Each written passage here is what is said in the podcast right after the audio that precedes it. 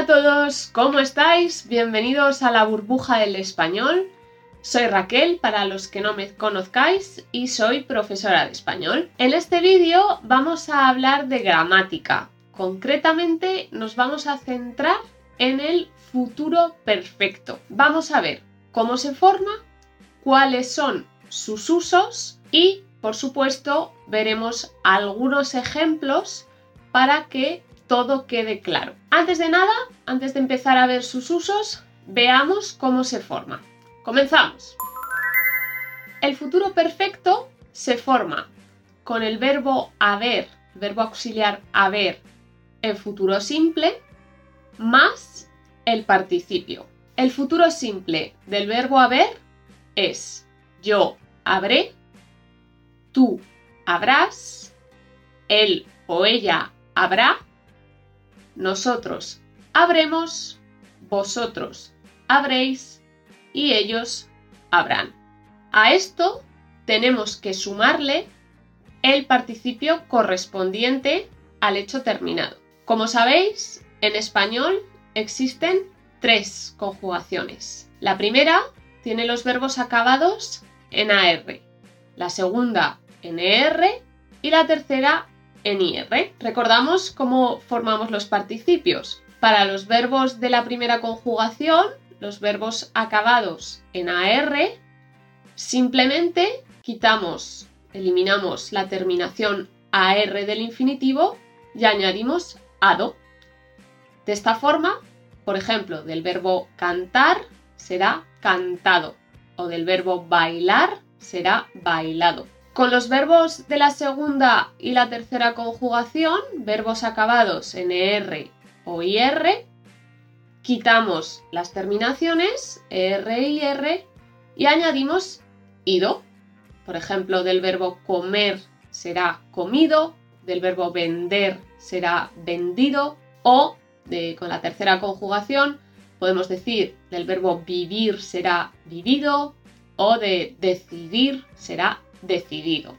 Por tanto, para hacer el futuro perfecto, simplemente lo que tenemos que hacer es conjugar el verbo haber en futuro simple más el participio. De esta forma, por ejemplo, del verbo cantar será yo habré cantado, tú habrás cantado, él habrá cantado, nosotros habremos cantado, vosotros habréis cantado y ellos habrán cantado. Lo mismo con la segunda y tercera conjugación. Por ejemplo, del verbo comer, pues yo habré comido y lo mismo con todas las personas. O del verbo vivir, yo habré vivido. Por supuesto, tenéis que tener en cuenta que hay participios irregulares. Os dejo aquí una lista con algunos de ellos, con algunos participios de los verbos más usados. Como veis, algunos acaban en to, por ejemplo, abierto, visto, muerto, devuelto, y otros acaban en cho, por ejemplo, hecho, dicho o deshecho. Esto lo tenéis que tener en cuenta a la hora de hacer el futuro perfecto también. Pasamos ya a ver los usos. Por cierto, si os gustan los refranes españoles, os voy a recomendar un libro muy, muy interesante se llama Más allá de la gramática, refranes y expresiones para hablar español como los nativos. Este libro recoge los refranes y expresiones más utilizados por los hispanohablantes y acompaña las definiciones con diálogos que reproducen escenas de la vida cotidiana. Además, tiene unas viñetas muy divertidas y muchos ejercicios para que puedas comprobar mejor todo lo que has aprendido. Venga, ¿a qué esperas? El enlace para comprar el libro lo encontrarás aquí abajo.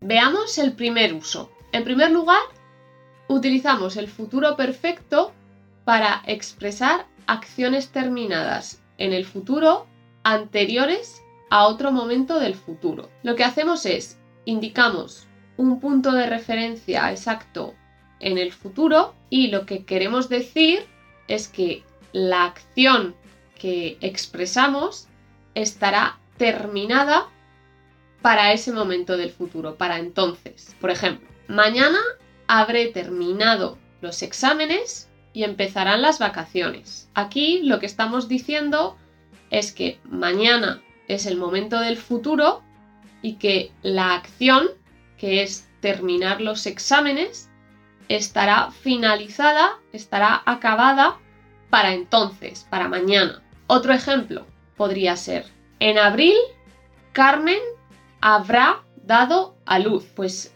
abril es el momento del futuro y la acción dar a luz, que es tener un bebé, estará terminada para entonces, para abril. Vamos con el segundo uso. Usamos el futuro perfecto para expresar una acción futura finalizada anterior a otra acción futura. Es decir, lo que hacemos es expresar una acción futura terminada que ocurre antes que otra acción futura. Por ejemplo, cuando mi novio llegue a casa, yo ya habré terminado de trabajar. Ambas acciones, cuando llegue y habré terminado, son futuro, están en futuro. Pero una ocurre antes que la otra. Es decir, primero yo habré terminado de trabajar y después mi novio llegará a casa. Otro ejemplo. Cuando Juan aterrice en Londres, yo ya me habré dormido. Pues ambas acciones son futuras, pero primero yo me dormiré y luego Juan aterrizará. Ocurre una antes que la otra. Vamos con el tercer uso de nuestro, de nuestro futuro. Utilizamos el futuro perfecto para expresar suposiciones, probabilidad o hipótesis sobre una acción pasada. Por ejemplo, si yo salgo a la calle y veo el suelo mojado, puedo decir habrá llovido.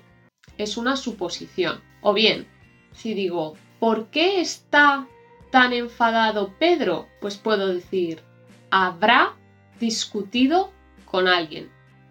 Yo no sé realmente si Pedro ha discutido con alguien. Es una idea que yo tengo, una suposición. No lo sé al 100%, no controlo la realidad.